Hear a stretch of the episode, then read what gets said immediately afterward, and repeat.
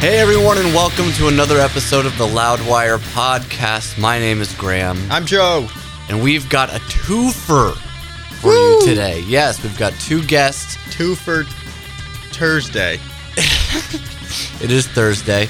Uh, we've got Metalocalypse creator and voice actor and all-around Dethklok genius, Brendan Small. We've got him in first. We're talking a bunch of stuff with him. So exciting to have that guy in here. I mean, I remember watching Metalocalypse growing up, and like uh, we were in college, we watched it. Yeah. And to have him sitting here is going to be pretty cool. And we've also got Devin Townsend, which we recorded a different day, and that's just going to be me. I was at a Debbie. festival. I mean, I've never really been bummed to be at a festival, but knowing Yeah, that I was missing a chance to sit down and talk to Devi about that new album, which is beyond brilliant. Little, little sad about that, but hey, seeing a bunch of bands over the course of three days. Yeah, you made a mistake. Me and Dev, we talk about basically just life for about 20 minutes. And you'll hear that. It's basically just our own like existential ramblings and theories on life and the great unknown and whatnot. So that's coming up to you in a very short time. But first, as we said, Brendan Small, he's going to talk about all the. Mm, Problems with yeah. getting the last bit of Metalocalypse aired. Yeah, the issues with Adult Swim, we're going to go into that very deep, as deep as we possibly can. Find out what exactly happened, why they wouldn't want to actually air a finale of basically their most popular show, and at least to metalheads. Well, obviously metalheads, but like their most popular show, and I don't know how long. I mean, that's It doesn't make any sense. that shows a legitimate phenomenon, and they chose not to do an ending, even when, get this, $2 million was independently raised by Brendan Small to make the episode. So, no financial uh, reliability from Adult Swim at all. They had absolutely nothing to lose and still nothing. So, we're going to talk to Brendan about that. We're going to learn all about what happened with Metalocalypse. And also, for the Rocker versus Writer segment today, we talked to Brendan about which metal band, which real life metal band, would make for the greatest cartoon. But before we get into that, one thing I want to talk to you guys about is yesterday we released the 100th episode of Wikipedia Factor Fiction. Yes. I don't know if I hope that some of you, if you're on our YouTube channel, if you're listening to this on our YouTube channel, I hope you know what Wikipedia Factor Fiction is because we've only been doing it for the last three years. Dude, you've probably cleared up the most nonsense in metal history of anybody ever.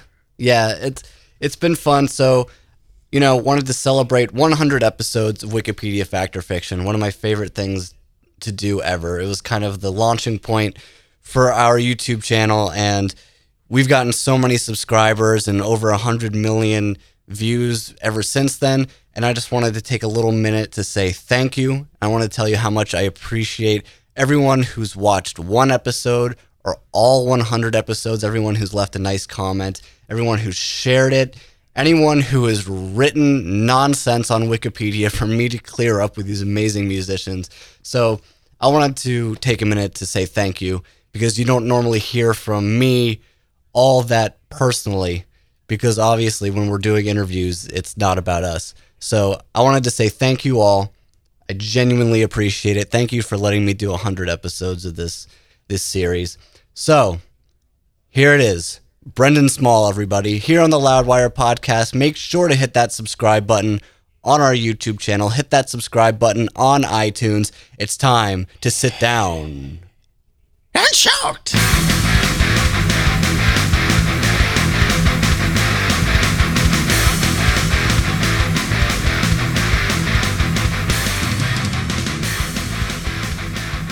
You think Charlie Rose is Axl Rose's father? God, no. I don't know. I don't, but you never know because, like, I think they both really like alcohol a lot. Yeah, but I mean, it, it could always be the dad who's really secretly disappointed in his son. Yeah. So you never really, know, even though the I'm son's gonna, let's start that rumor today. Charlie Rose is Axl Rose's father. is Axl Rose's father there. and is disappointed in him. Eh, but he's playing stadiums. Do you metalheads know who Charlie Rose is?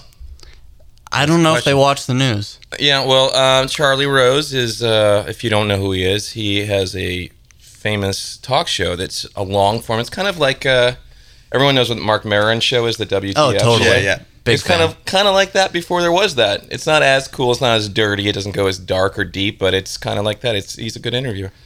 So there you go. Now you know who he is, and uh, he's I think he's on like CBS morning show now. Yeah, that's not kind why. of used to his potential. That's kind of where I know him for. Yeah. But yeah, uh, we want to welcome Brendan Small Thank you for to having the me. podcast. We're so happy to have you. Thanks for having me. Yeah. Turns out I'm in New York. Yeah, I know. we tried finally. to set this up, and we both blew it. We, We- both we- thought the other one was on the other person's coast. Right, yeah, I live in Los. Angeles, and you live here in New York.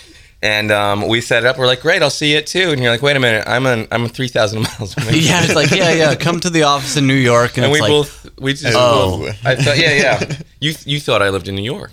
You must I thought have, you were gonna be in New Oh, York Oh, you thought I or was gonna be, whatever. yeah. yeah, that's, yeah, but or I thought you were gonna do like an ISDN thing. I don't know, whatever. Here we are. but here we are in person. They wouldn't fly us out to California. They wouldn't fly you out. No, wow. of course. No, couldn't get the budget. What are you what are you gonna do? I don't know. We got to work at this. We'll man. work on it. Yeah, we gotta raise some money. So I mean, I know we're all excited about Galaktikon too. Oh yeah, yeah, yeah, yeah. absolutely. And uh, you know, there was a recent interview with Gene Hoglan who was basically saying that it's going to basically be a new Dethklok record. Like, Kind of minus the name, minus the logo, but yeah, Well, I here here let me tell you this because this I'm not going to be that good of an interviewee because I'm still making the record right now. okay, So what I'm doing right now is that here I am in New York. Uh, I'm spending a weekend just to be in New York because I like being here. Unfortunately, I'm here on the hottest weekend. This, I may as well It's be in Rio yeah. de Janeiro. it's terrible now. Yeah, the only thing this has better is no Zika virus um, so far. Not yet.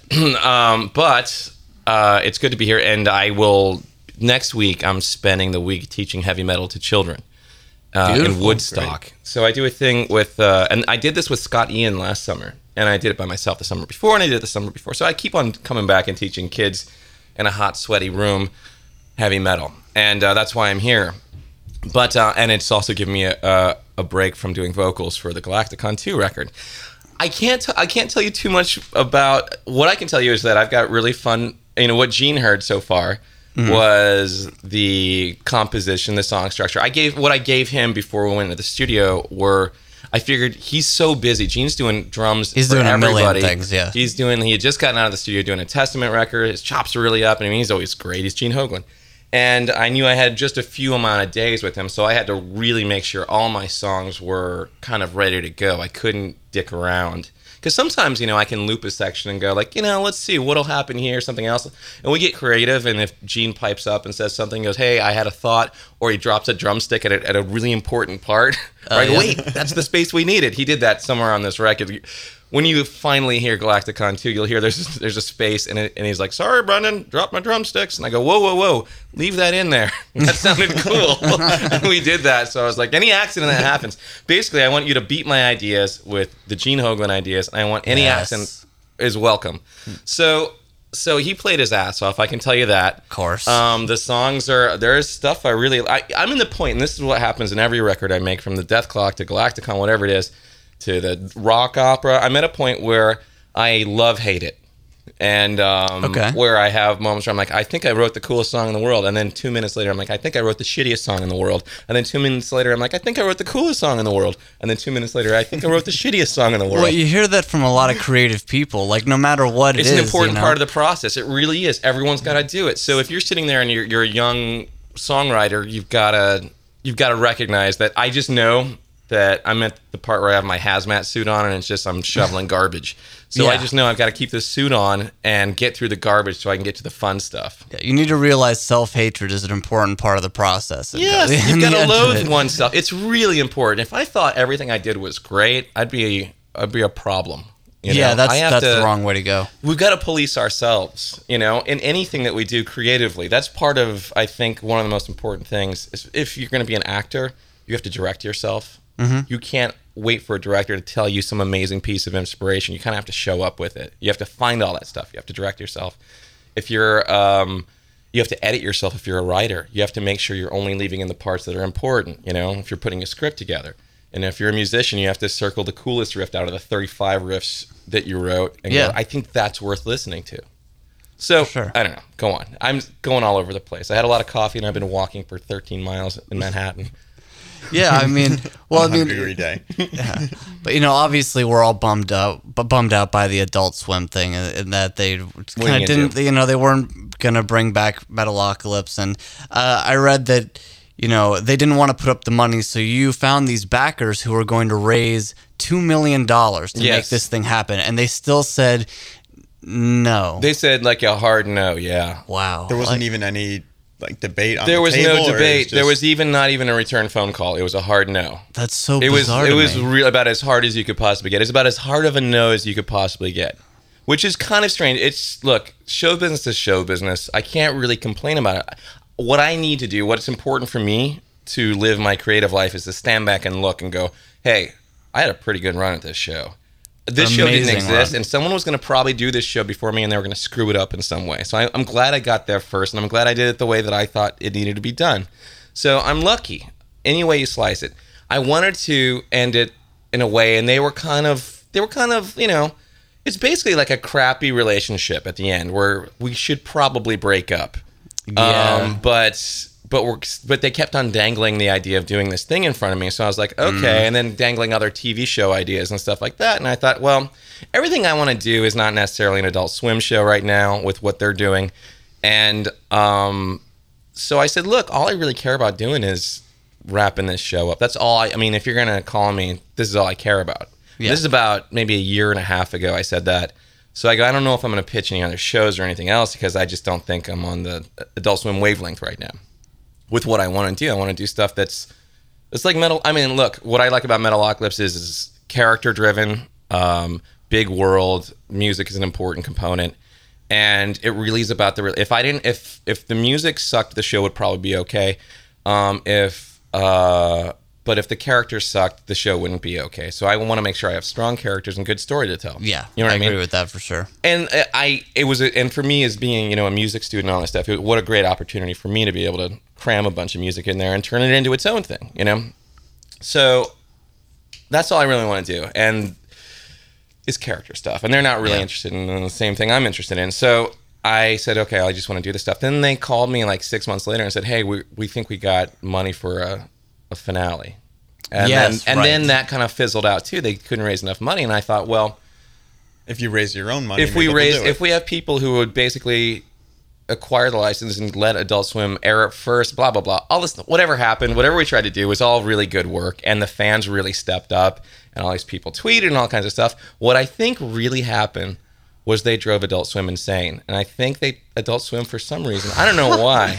I think they took it personally that The all Metalocalypse fans. Now campaign. I think they took it very personally. And the, the truth was that people were saying like, "Hey, what the hell? Where's our show? We're here for this show. Sure. Can you give it to us? We're gonna watch it like crazy."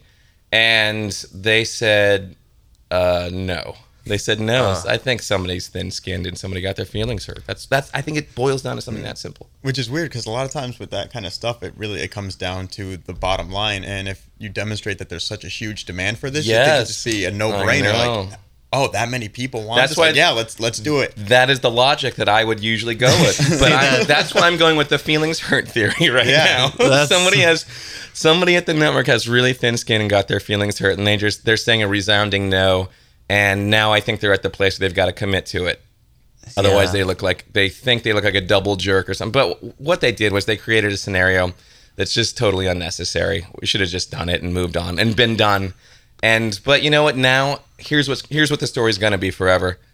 It's a total. Um, it's uh, it it should have been made, yeah. and the fans will never be happy It's with the network. Yeah. Well, the thing is, it, when you talk about the fans, the fans are so hardcore. oh yeah. And not only just about the show, but Dethalbum 1, 2, and 3 were all consecutively the highest charting death metal albums of all time. I know. 2 beat 1, 3 beat 2. Yeah. It was absolutely insane. I the, the way that it, just the quality of everything and oh, how Oh, people you. kept coming back. I like, know, I, I I just don't, I, it's, I don't understand. I know. You know I what? don't It's gonna understand. be, it'll like I said, it's gonna What's go down as a head scratcher, and um, that's you know what though. I mean, here's the thing. This this everything you're saying is based on logic. You guys are all using We think logic so. really well. Thank you. but I will say this: television and show business does not work on on logic. You know No. the term "that's showbiz." Yeah. That means that anything could happen. We could all just be annihilated and killed and squashed at any moment. That's what it is. And I knew this from from my first show, Home Movies, which is you know absolutely nothing to do Oh, with Metalocalypse, really? but I it was a really say, fun I show. I love that show. I appreciate it. Thanks. And um, the, we got canceled tw- twice. So we got canceled by our first network, and then Adult Swim picked us up. Mm-hmm. Again, so if I if- if it sounds like I'm complaining about Adult Swim, all I'm doing is trying to figure out the logic. And again, this is what for other people besides me, because I'm Yeah. just I've g- gone like, okay, I'm I've got to move forward because I get it. It's show business. But the truth is that Adult Swim has given me work for the better part of like 16 years. Yeah. So I can't really complain about any of this stuff. Otherwise, I look like a jerk.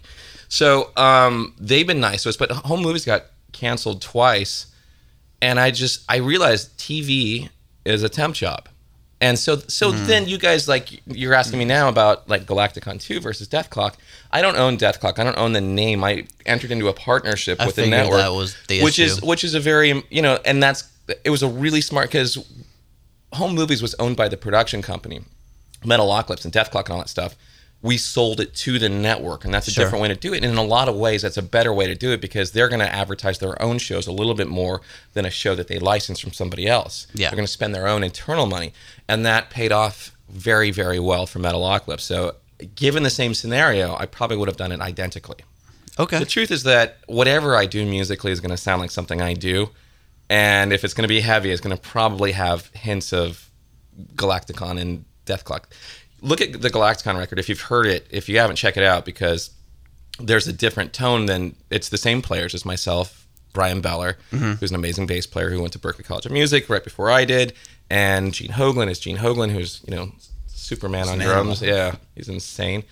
And um, the style of riffs or whatever it is that I naturally gravitate towards. If you sing heavy over it, it sounds like Dethklok. If you sing kind of like more melodic over it, it sounds like Galaktikon. So it's you're gonna get it. I don't. I don't want to tell you what the record's gonna sound like because I, I can only tell you it's gonna sound cool, and I'm gonna give it my stamp of approval when I'm finished. But I'm right in the, the middle of the shit right now. Uh, yeah, you know right. what I mean. But we were not to expect the the Dethklok characters to to make an appearance. Again, I don't own those, so I don't really. It- It, would. I, I couldn't do That would it, be You know. that would be infringement on that would on be your part. You know. that would be something. Yeah, if I were to use their names or any of that stuff, or you know, Now, was there anything you could have done contractually to retain those rights? Um, I I don't think so. I, I really don't. You know, I talk to my lawyers about all this stuff. You know, you have to have a lawyer in showbiz, and you got to talk to them about stuff. And and um, I the the question is like if I wanted to buy the network out. First of all, I don't think they would ever sell it to me, and I don't think they're in the business of doing that. Anything that's out of the norm, they really really are not interested in doing. Getting anyone's lawyer to call you back is such a. I mean, Adult Swim has Turner Broadcasting's legal team, so they're spread thin. They do like maybe return a phone call a week, and it's just mm. It's the slow liquid syrup of just nothingness, and it's the brutality that beats all. It's just just nothing happening. So it's these are all things that I thought about. Again, I'd have to raise the capital to be able to do something like that, and I don't think they'd even return that phone call. To be honest, I don't think that's something they'd be interested in doing. right. They don't sell their entities back. no. Plus, what if it's seriously? I mean, how many records have we sold, and how how well is the TV show known? Yeah. What would they sell that back to me for? What's, No, the- what's a reasonable price for that? Why would- What, why would thirty million dollars? Let's say ten million. Let's say five million. Guess what? I don't have any of that money. Let's say a million. I don't have that money. yeah, it would be some crazy, crazy number like that. I Yeah. mean, it, you know, with the sort of Dethklok swan song that you you wanted to produce so badly, was Yeah. that something that had already been written and Yeah. ready to go? Well, it was um, it was outlined. So basically, I knew what the main story is. So when I left Murderface in the, if you saw the Doomstar Requiem, basically I was I was told during the Dooms because I was I had to I had basically I went to the head of the network and I said I can wrap the whole show up right here. Yeah, I can do what I want to do before I go in the studio and start making it and writing and all that stuff. And he said, "Don't." He said, oh. "Don't." I wish he hadn't. I wish he said, "Do." But he said, "You don't want to do that. You don't want to push the." He used the term "push the button." You don't want to push the button on this show. And you know, it's whatever. I mean, again, I can I can fault the guy if I want to, but he's the same guy that picked up the show and gave me all these opportunities to do the show. So whatever, you know, good decisions, bad decisions, they all end up in the same wad. So what I did was story wise is I left one of the characters in a lurch Okay. and um, Murderface, and that's was going to be the beginning of the final story.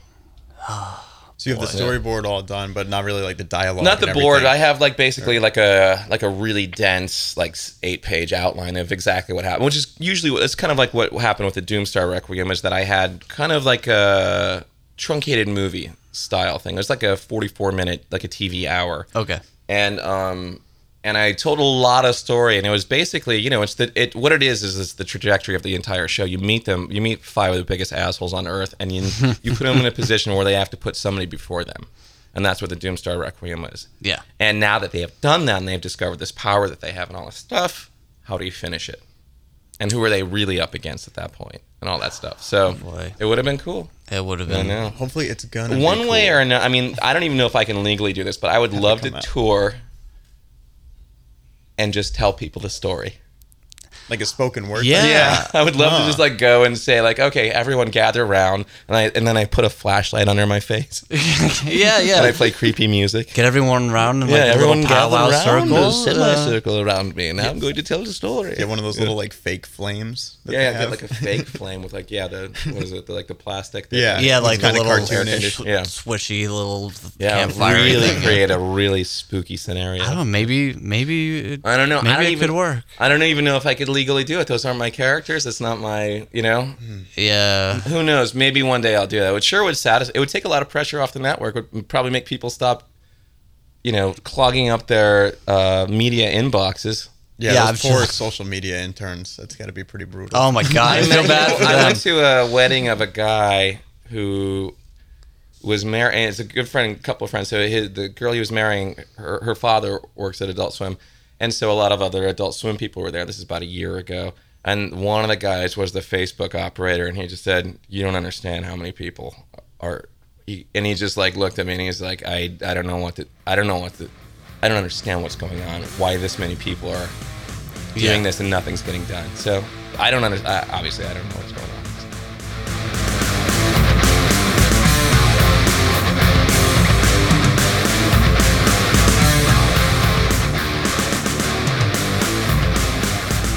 Uh, let's get into our rocker versus writer segment. Today, with Brendan Small, we're going to be debating or discussing Yes. what real life metal band would make the greatest cartoon.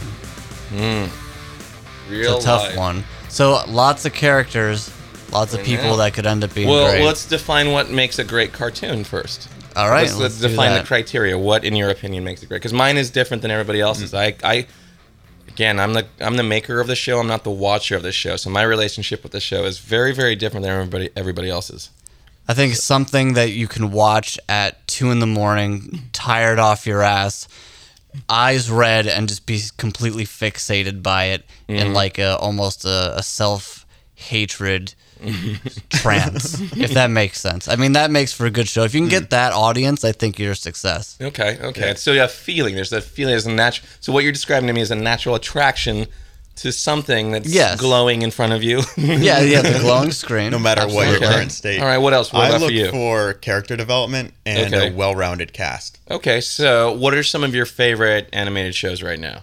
Well, you know, Metalocalypse is a real Thank you. good I show. You appreciate know, animated uh, Bob's Burgers, I think, Bob's is Burgers really is really Same great. That's another movies on that, Yeah, yeah. that's Uh, another one. Very dynamic characters. They kind of each fill out the other one. Right. Kind of Yeah, like a yin yang situation. I loved loved Rocko's Modern Life growing up. I remember that If you show. watched I remember that that. was one of my yeah, um. Tom Kenny was on that too, wasn't he? The guy who plays. s- he Sponge- used to be on. Yeah, SpongeBob, SpongeBob. But the reason I Yeah. knew him was because he was on. But I know him anyway through the comedy world. But he was also on Mr. Show, which is one of the Oh, best yeah, sketch yeah, comedy yeah. shows of all time. But he was he did he's just a, like the go-to cartoon voice guy, and he did a lot of stuff on home movies too. Anyway, yeah, uh, regular show is another one that I like. regular show. Okay, kind of nice and lighthearted, which Right. is that's like a Cartoon Network show, right?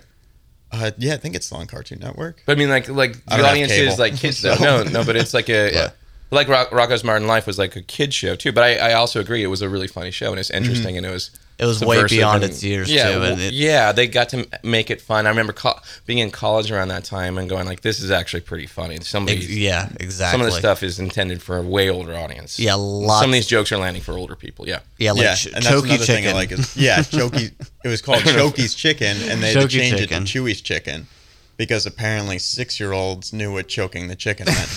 they're gonna learn anyway. I know. You They're better gonna you might as learn. well You learn may as from well make it, Nickelodeon. fun and well, don't talk about it. Yeah, but But uh, uh, that's another thing I like is multi-layered like that, where it kind of hits on a lot of different generations, where you could pick up like Right. um, what you did with Metalocalypse, Sure. where you have like a little bit of kind of the subtle joke. So if you're a casual like rock or metal fan, Right, yeah. you could watch it, but it's on a different level if you're really entrenched or if you're in a band. Right. There's so many different dynamics that are going on just with the interaction. it's between funny, you know. Part of that comes from part of that comes from you know, it, it's it's how you um, negotiate a creative relationship. And that can be musical, or that can be in the writers' room of making Metalocalypse. A lot. What you'll, what I'll never really tell the full story of is how much this show really reflects how we were making this show. okay. So yeah. meaning that on the show there was there were people that worked really really hard and did their jobs and showed up, and there were people that were Toki and Murderface, and who who just were just making problems consistently. And I, oh. and it, I noticed it was happening, and I stood back, and the smartest thing I could do was just shut up and listen to what was going on around me. And I was like, the show is happening inside of the writers' room. The show is happening inside of the show. The show is happening in the line of production. This is fucking amazing. and Who's being slaughtered in that room? who's being slaughtered? exactly exactly that's the stuff that would be really uncouth of me to, to speak about but there is Yeah, keep it quiet. it was really fantastic it was really really happening and the moments that i really got the most excited about were when i could pretty much lift a conversation that happened between people in the show and put it right on the screen Oh, that's And beautiful. that's the only a story i would tell with the microphones off but it is some of the most titillating moments of my life were just to be able to transcribe exactly what was happening around me. But it's true; it's the creative relationship. So that's another layer of the show: is that it's something has to ring true. Otherwise, I don't understand why I'd watch it. So I watch cartoons where I go, "Where's my entry point? Where's my? Everyone's being crazy. Okay, okay." And then you learn very quickly from making comedy cartoons, being crazy and being out of your mind and having nonsense happen is almost hack at this point.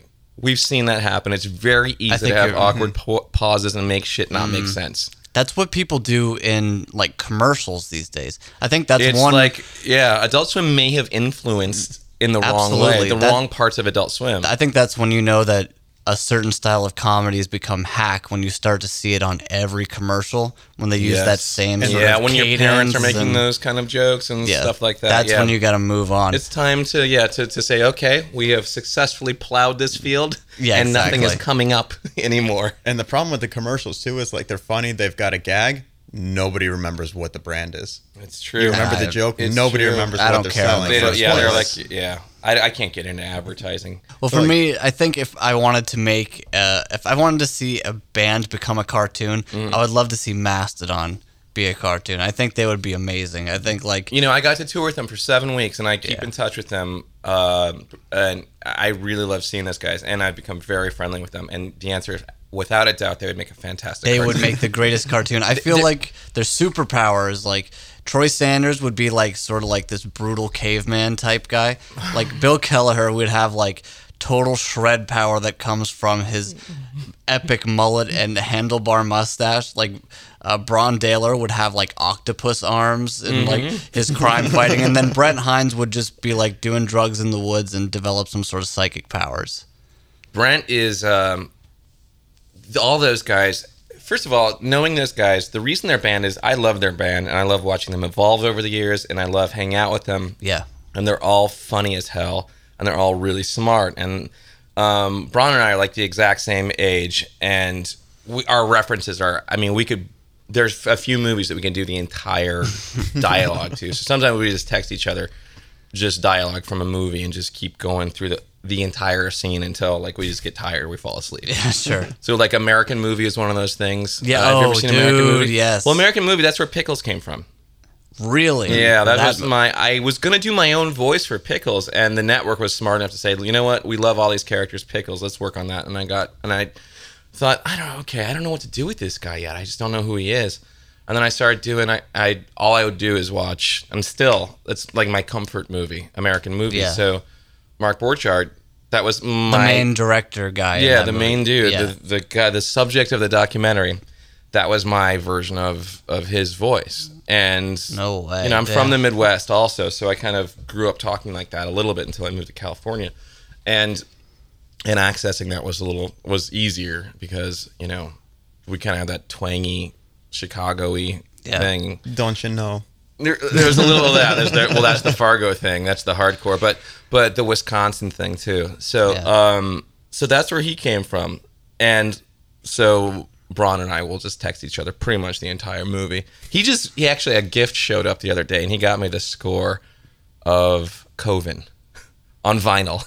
Oh, It was. Re- I, I was like, "What is this?" I'm not expecting anything from.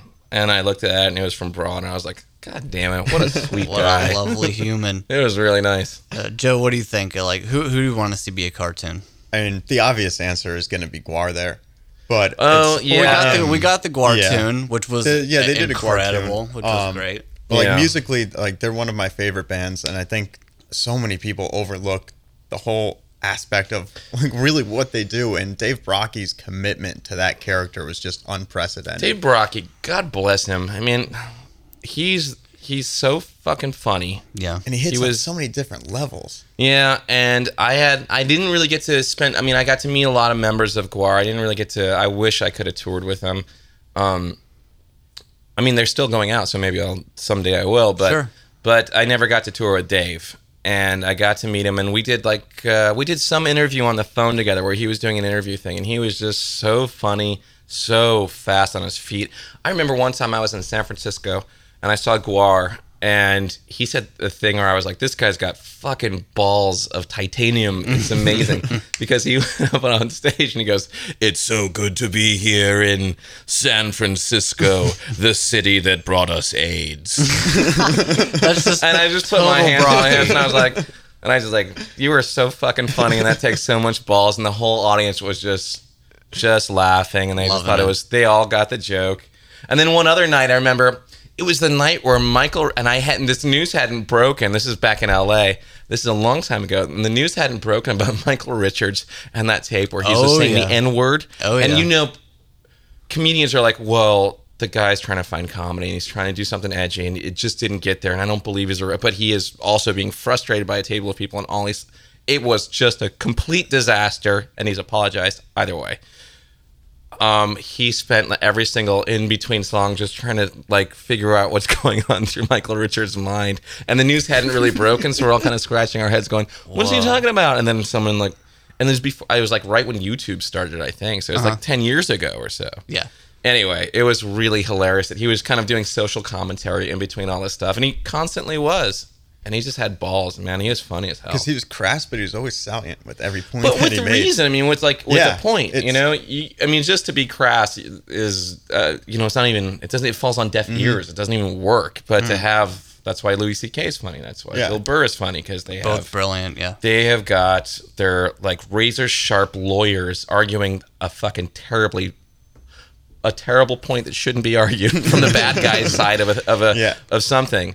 And and so so was Dave Brockie's doing that too. Really. It's like Pac-Man's like they take it so far to one side that you just like come out on the other side and you're like, how did we even get Well, it here? forces you to it forces everyone to walk through an absurd logical terrain that's just twisting and turning and flat spinning in front of you and you go I see this logic and it's absurd but I get it. You know? Yeah. Anyway. Mm-hmm.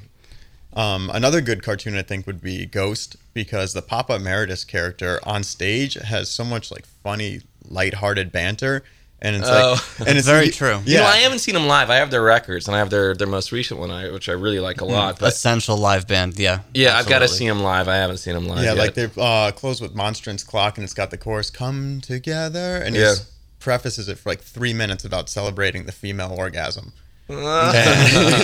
and then he's like, "Everybody, go home tonight," and he like he implores everyone I to love just have it. sex with each other when they go home, and it's to turn that into a cartoon, they could have him at like Sunday, like you know they um like uh they put mass on TV Mm. on Sundays. Like if they had that with a cartoon for Ghost every Sunday, it starts Right. off like they're at mass Oh, and then funny. hijinks ensue with a bunch of Total other like evangelist style yeah. car, a TV evangelist style cartoon with Papa Emeritus.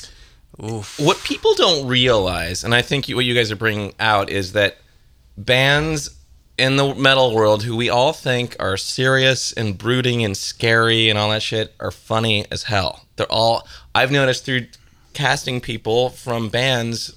I saw Enslaved one night, you know, Enslaved, Norwegian, mm-hmm. black metal, evil, Yes. church burning, this, that, and the other thing, you know, related to that whole world in the in the nineties that was all fucked up and everything.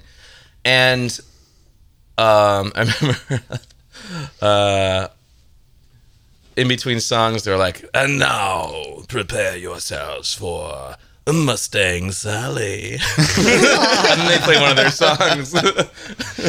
That's great. and they, I swear to God, they said Mustang Sally. And I was like, oh, that is so funny because that's the worst song in the world. Uh, that is maybe one of the worst songs of all time. I'm sorry. Dominic the Donkey for me. Dominic the Donkey. Yeah, that Italian Christmas song. Oh, j- I, sing it for me. Oh God! Well, I- I, mean, I'm, I am talk it. Italian. I haven't might heard as this well. either, so- Yeah, it's um.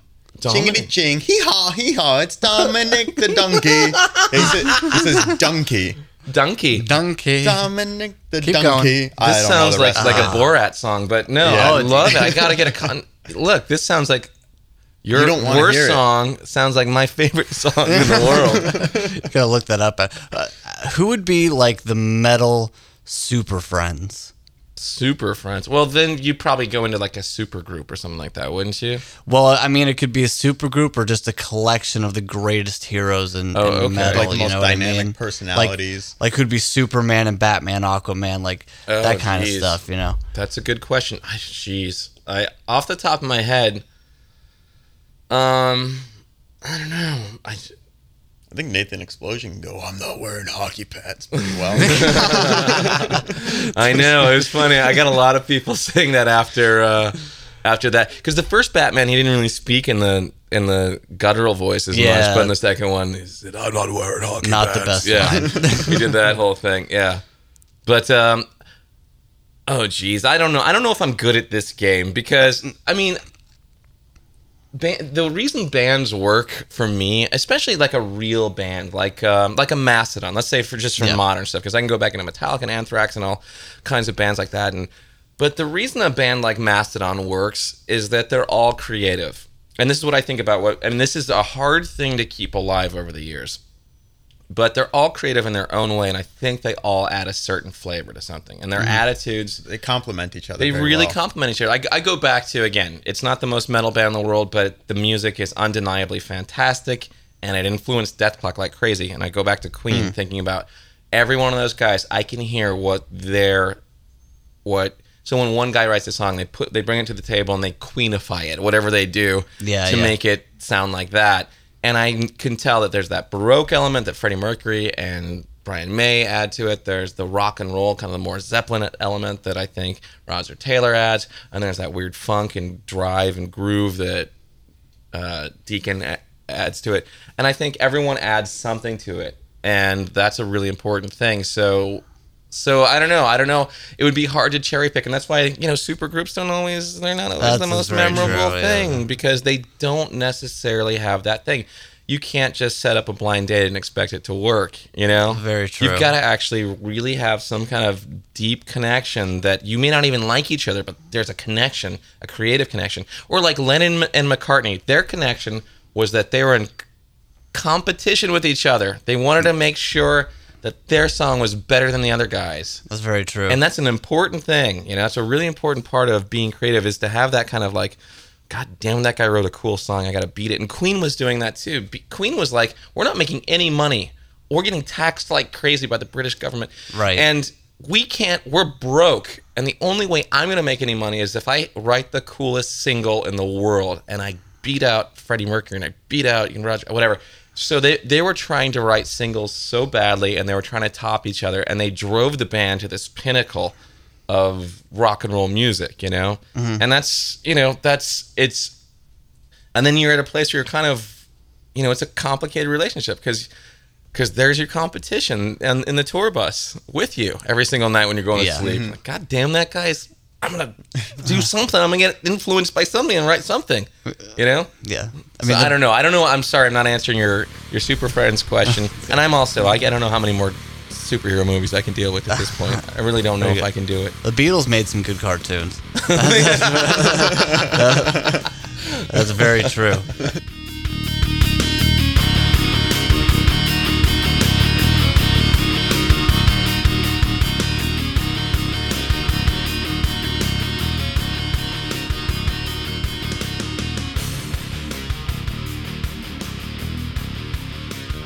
So Devin Townsend was here for a short period of time, and Transcendence is the new record, and I'm absolutely loving it. I know personally, it's been putting me in like this very unique space. It's the way that you want to be affected with music. You want music to better your mindset and your situation and help you cope with certain things in life. I live in New York City, and the commute here, going to the office every day is stressful as hell because you've got sardines people just packed into the subway and you're elbow to elbow, ass to ass with people who are just as pissed off as you are and just as annoyed that you have to be in like such close proximity with other people. Going to work, putting in your 8, 9, 10, 12 hour day. And I've been listening to Transcendence like nonstop because it puts me into a place where I feel almost unaffected by negativity around me. And this is what Devin and I ended up talking about here is that he wrote this record as sort of a response to the ugliness in today's world with the election, with, you know, the hatred, war that we see, violence that we see, just the general ugliness that exists between people. And Dev was telling me before uh, the podcast started that he was so almost overwhelmed, overwhelmed by the ugliness that he needed to create something to combat it and to shed the layers of filth that he felt around himself. And this is what happened with Transcendence. He made this beautiful piece. And I think I understand. Transcendence affected me, I think, in the same way that it affected him, in that it became a pillow for your aching mind. And for him to make an album like this is truly beautiful. And, you know, I only got him for a short period of time today, about 20 minutes. And I could have talked with him all day. This was a conversation that I love the intensity of. It could have gone on for hours, like a Joe Rogan experience kind of podcast where you just talk about the nature of existence and life and creativity and all that. It's just great to be able to have a conversation with a guy like Devin Townsend who's constantly thinking and evaluating and appreciating the life that he has and the life of other people. So take a listen to this talk I had with him. Enjoy it. I hope he comes back again. What a great dude.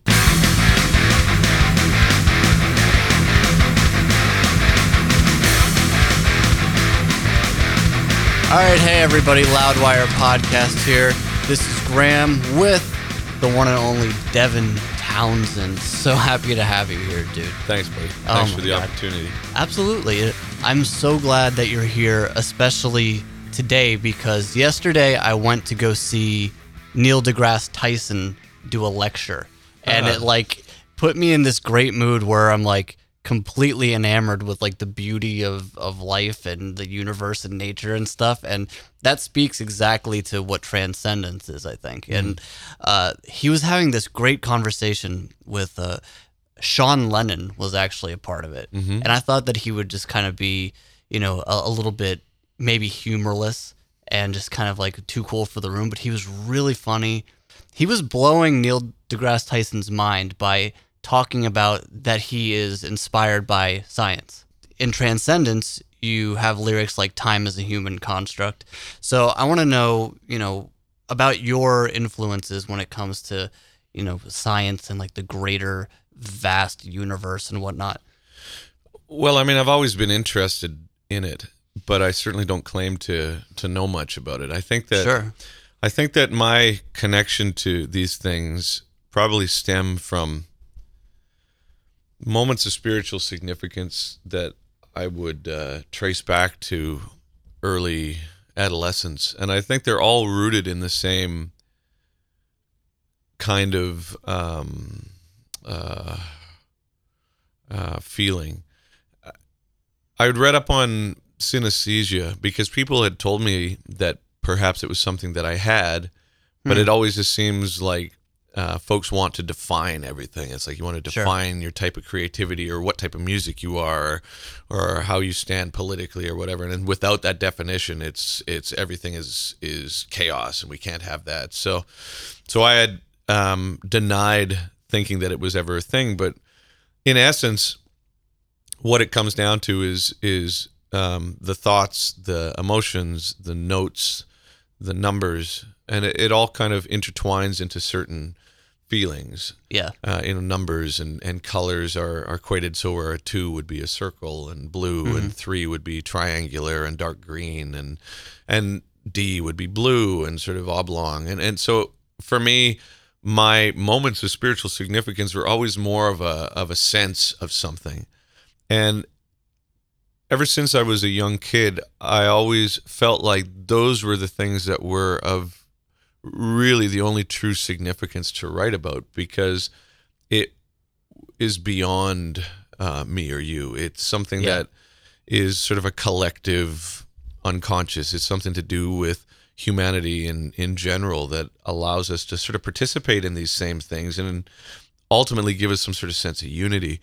However, i- it's it's clear to me more now than ever that I don't understand any of it Yeah. but those senses of what it what it is uh, becomes clearer to me the more I pound through what it isn't, and that's what the records ultimately uh, represent. It's it's uh, like you've got a field of shit, and you're just bashing through it, and then the shit solidifies into albums, and then hopefully at the end of it, there's some sort of um, truth.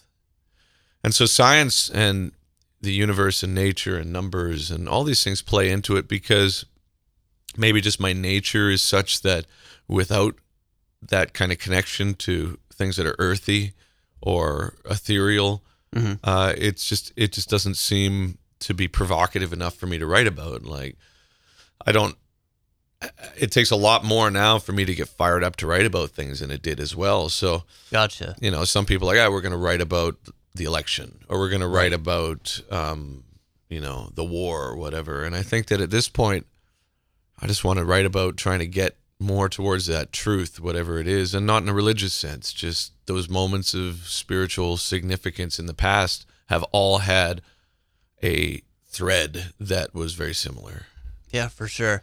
I mean, uh, I want to talk about the wall of sound in this record Sure. because it sounds like Phil Spector's wet dream. it really is like this incredible production. I almost feel like digital production has r- finally reached the point that you've been trying to push it towards for a long time now. And the the wall of sound and transcendence, the ethereal atmosphere is I feel beyond your previous works. A lot of that's to do with Nolly. Like, Yeah, he, he helped a- me out with it a huge deal. But it's still not right. Really? You know, yeah. Okay. And so the next thing I'm going to do is going to be surround. I mean, if there's anything that propels me artistically at this point, and this is what I this is my catchphrase I've been using for this press cycle is that I'm an imperfect perfectionist. So Mm-hmm. if I ever did get it right, there'd be no reason to continue, but I'm never going to get it right. So I think the knowledge of that is healthy because then you're not doing it for any, as I say, altruistic reason. You're just sort of doing it because it's uh, it's it's there's a compulsion to do so.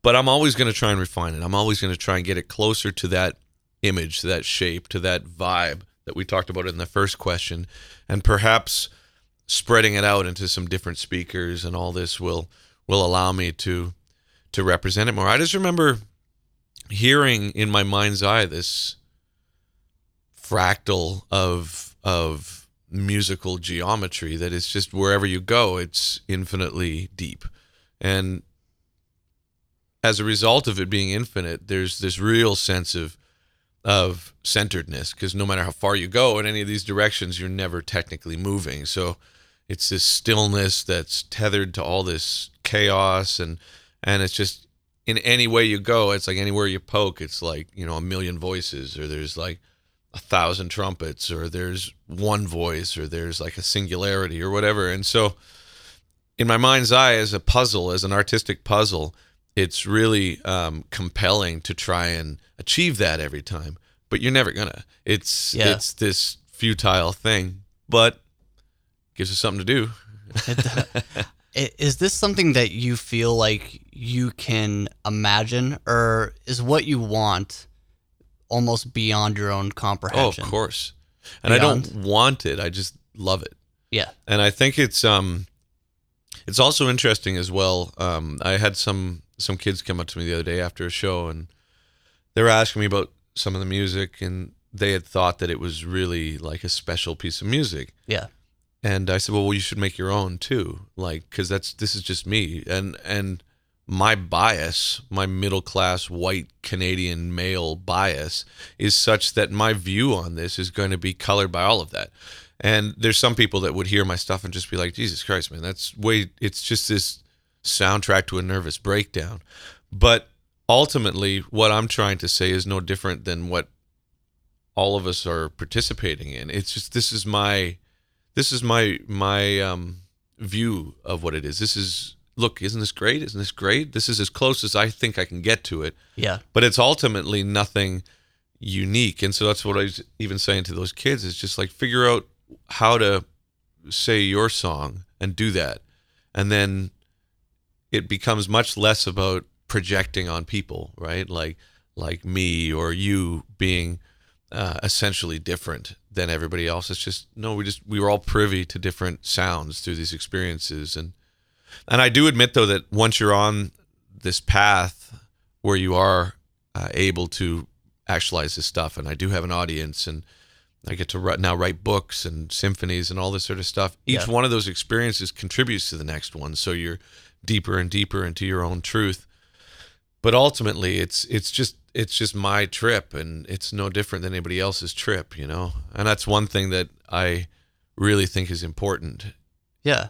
Uh, I mean, this album, I feel, you know, it's interesting that you kind of bring up a certain frustration in wanting to create something that just you can't quite grasp yet. Because I think a lot of this album, uh, it feels like it flows from kind of a frustrated place into finally uh, an air of.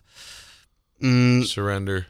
yeah, maybe a bit of serenity, but still knowing that things aren't perfect. Well, that's what I mean by surrender. Surrender, yeah. yeah, yeah, because at that point it's it's uh, and that's been the theme of it all, like deconstruction as well. It's like For the sure. theme of that is you have no choice but to surrender. You'd be a fool not to. It's just a one way ticket to madness if you don't. But yeah, but I think that's where the humor comes in when we're talking about this. Um,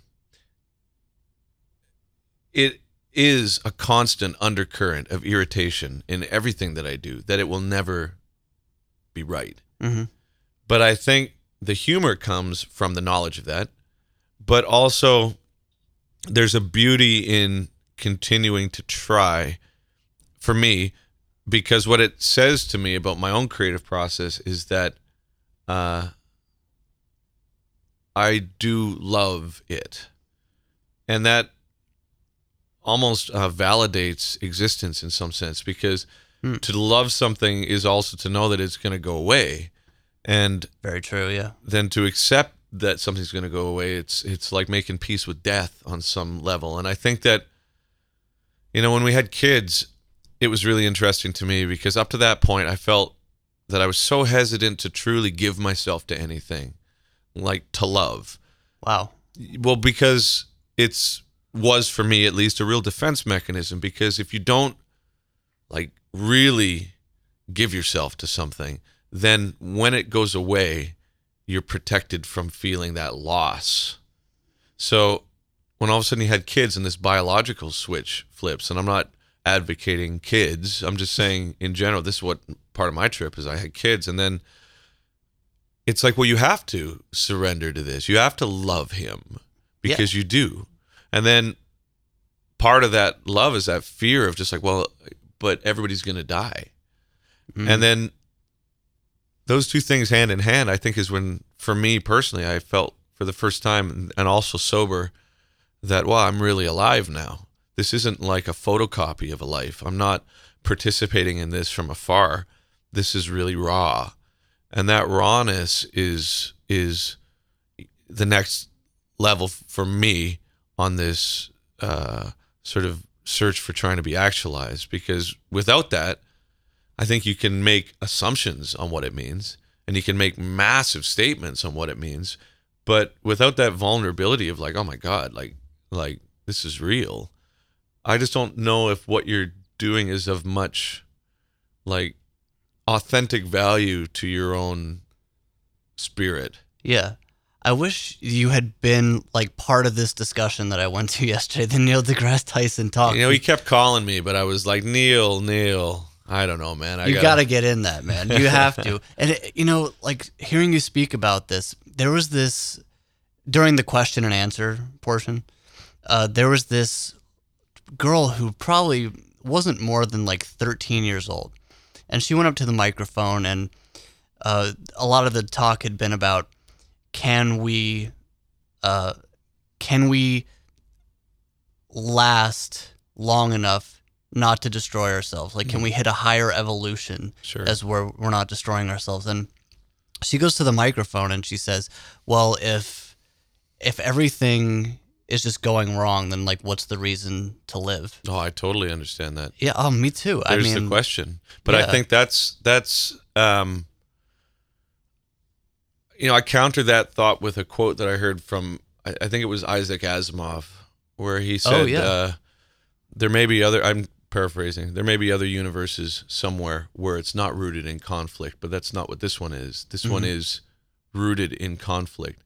And with that in mind, you have to fight for everything. You have to fight for quiet. You have to fight for peace of mind. You have to fight for your family. You have to fight for your health. You have to fight for everything.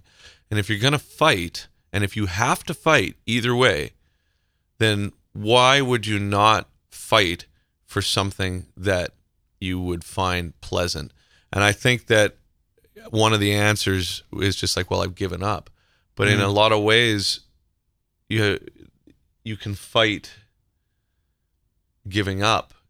And if you have given up, then you can fight to contribute to things that maybe help people continue to fight. And I mean, it sucks. Who wants conflict? Who wants it? But it's also like saying it sucks that we have to eat to sustain ourselves. It's like, sure, it sucks, but it's a fact of life. So we can either kick rocks down the street complaining about it, or we can just get on with it. And so, what is the reason for for continuing on? Well, in a lot of way, kids, uh, you know, and the horrible things that happen to kids every day, and the ups and downs of people dying, and all these sorts of things. It's all a brutal reality.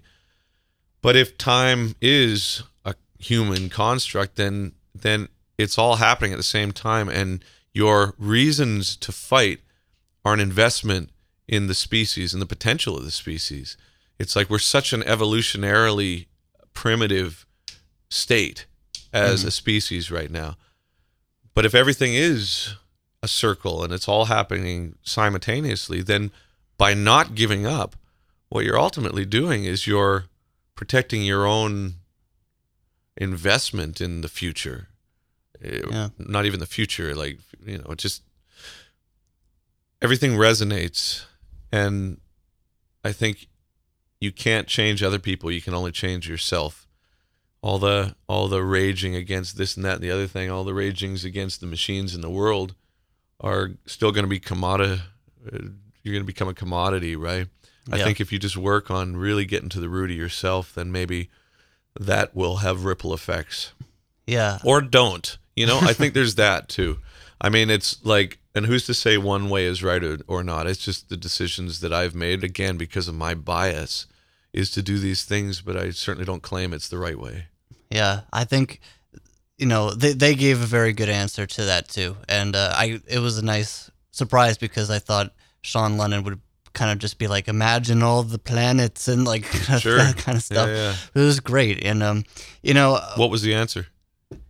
It was very similar to the one that you gave right now, and um, I don't remember who exactly gave it, but it was basically like, we're here, and your only choice is to either die or live in what we have right now and live for your own happiness. And as you were saying, also, they didn't say this, but this is uh, it reminded me of a bad time in my life where I thought, well, if I can't be happy, maybe I can help other people.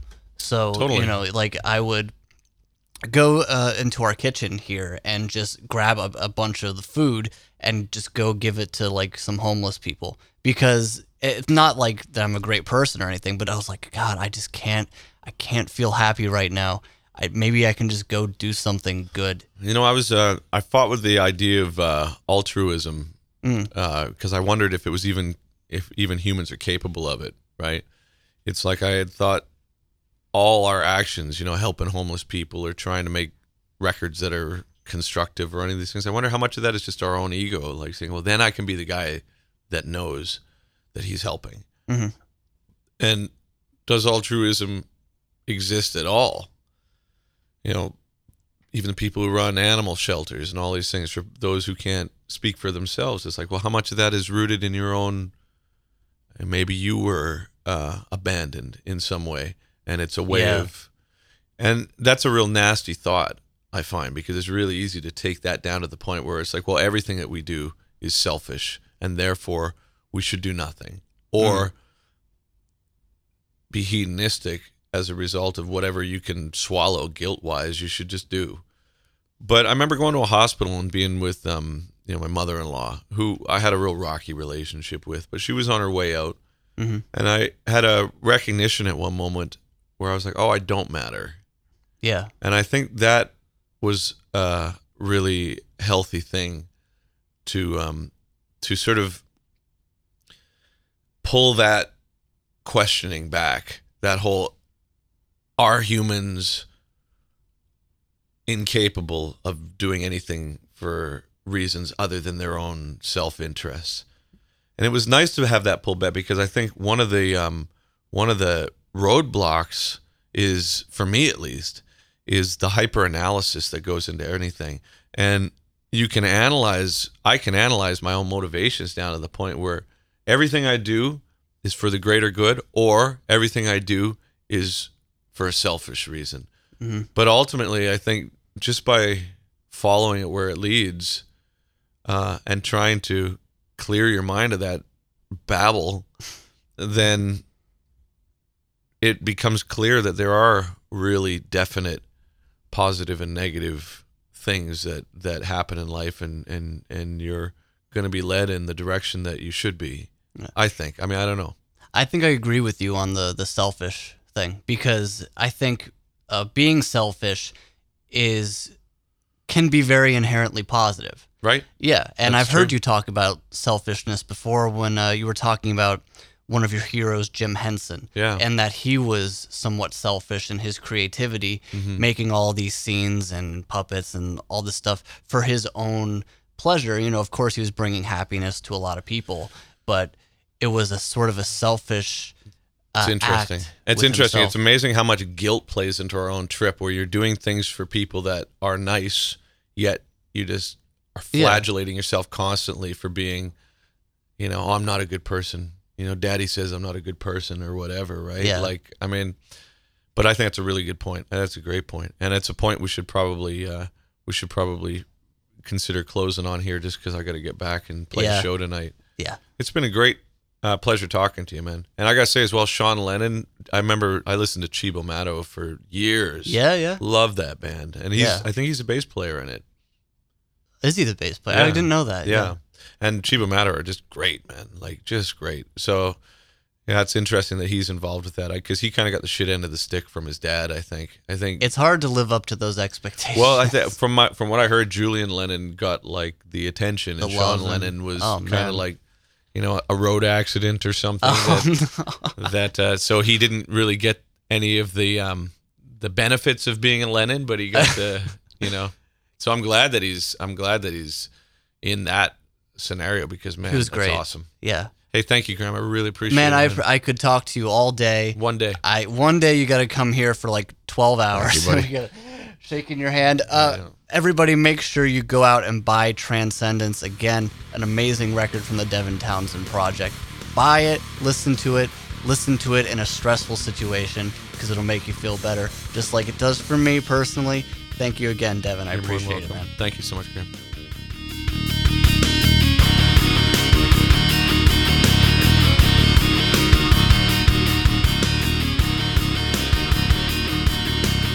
And there you go, ladies and gentlemen, the first ever Loudwire podcast twofer. The doubleheader, better than baseball doubleheaders, better than baseball single headers. Baseball's boring. Let's keep talking about metal though. Better than the Cubs versus the Indians, I must say. Is that who's in it? Yeah. So you you know, it's I- embarrassing, Graham. But we want to thank Brendan Small and Devin Townsend for both being a part of this podcast. We enjoyed them both very much. I enjoyed Dev, as you can probably tell from our very cerebral and all too serious conversation. I love the way that guy speaks, though. He's so fluid. He knows exactly what he wants to say as he's saying it. So I really respect that. I respect what he has to say. Uh, so that was a real pleasure for me.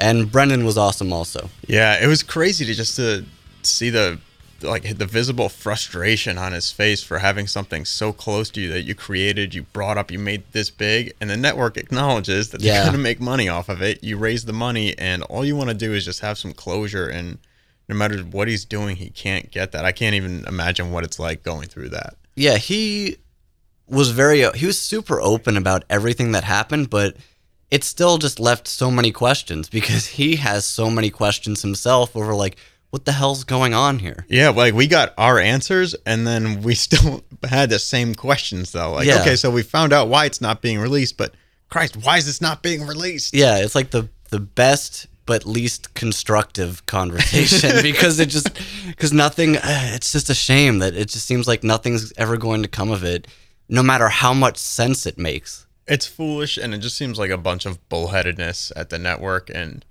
just give the guy some closure. Yeah, give us all some closure. But he was also talking about how he thinks the Adult Swim people were just genuinely annoyed by the Metalocalypse Now campaign, which is pretty awesome. So, if Keep pissing off the people at Cartoon Network. I was gonna say, if it's not gonna happen, you might as well just have fun annoying them. Yeah, So just well annoy them. hell. You never know what's gonna come of it. If you annoy someone enough, They might give in. it can't get any worse. I guess we don't. We're not gonna have any It less might. of a It could. finale.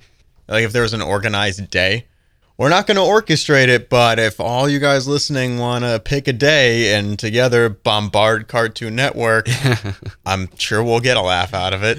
Yeah, we would very much enjoy that. Make sure to tag us. Oh, Ooh. you know what? You can tag both of us on Twitter with each annoying tweet that you send to Adult Swim now. Isn't that right, Joe? Yeah, because I have a Twitter page. Joe has finally. a Twitter. It only, Ooh. it only took seven bloody episodes of us, you know, talking about Yeah. why you don't have a Twitter. I gave in. Yeah. So you could follow me. It's at Ice Nerve Shatter. I took it from a Godflesh, Godflesh, song off yeah. their first EP. Excellent. Not even my favorite song off it, but that title just rules and is so much fun to say, and nobody else took it. Of so course I tried a bunch of other stuff. it was all taken except that one. All right. So everybody add Joe at Ice Nerve Shatter. Ice, Nerve, Shatter. Ice Nerve, Shatter. Shatter. Got it. Chatter. You can follow me at Gramwire on Twitter. Make sure to follow Loudwire on Facebook, on Instagram, on Twitter. Keep watching our YouTube channel. Subscribe to our YouTube channel. Subscribe to the Loudwire podcast Hit the on iTunes. Yes, hit, Hit that. the button, not the gumdrop button. What? Shrek. Oh, of course. So thank you all so much for listening to another episode of the Loudwire podcast. We will be back next time. As always, I'm going to take off my glove. See ya.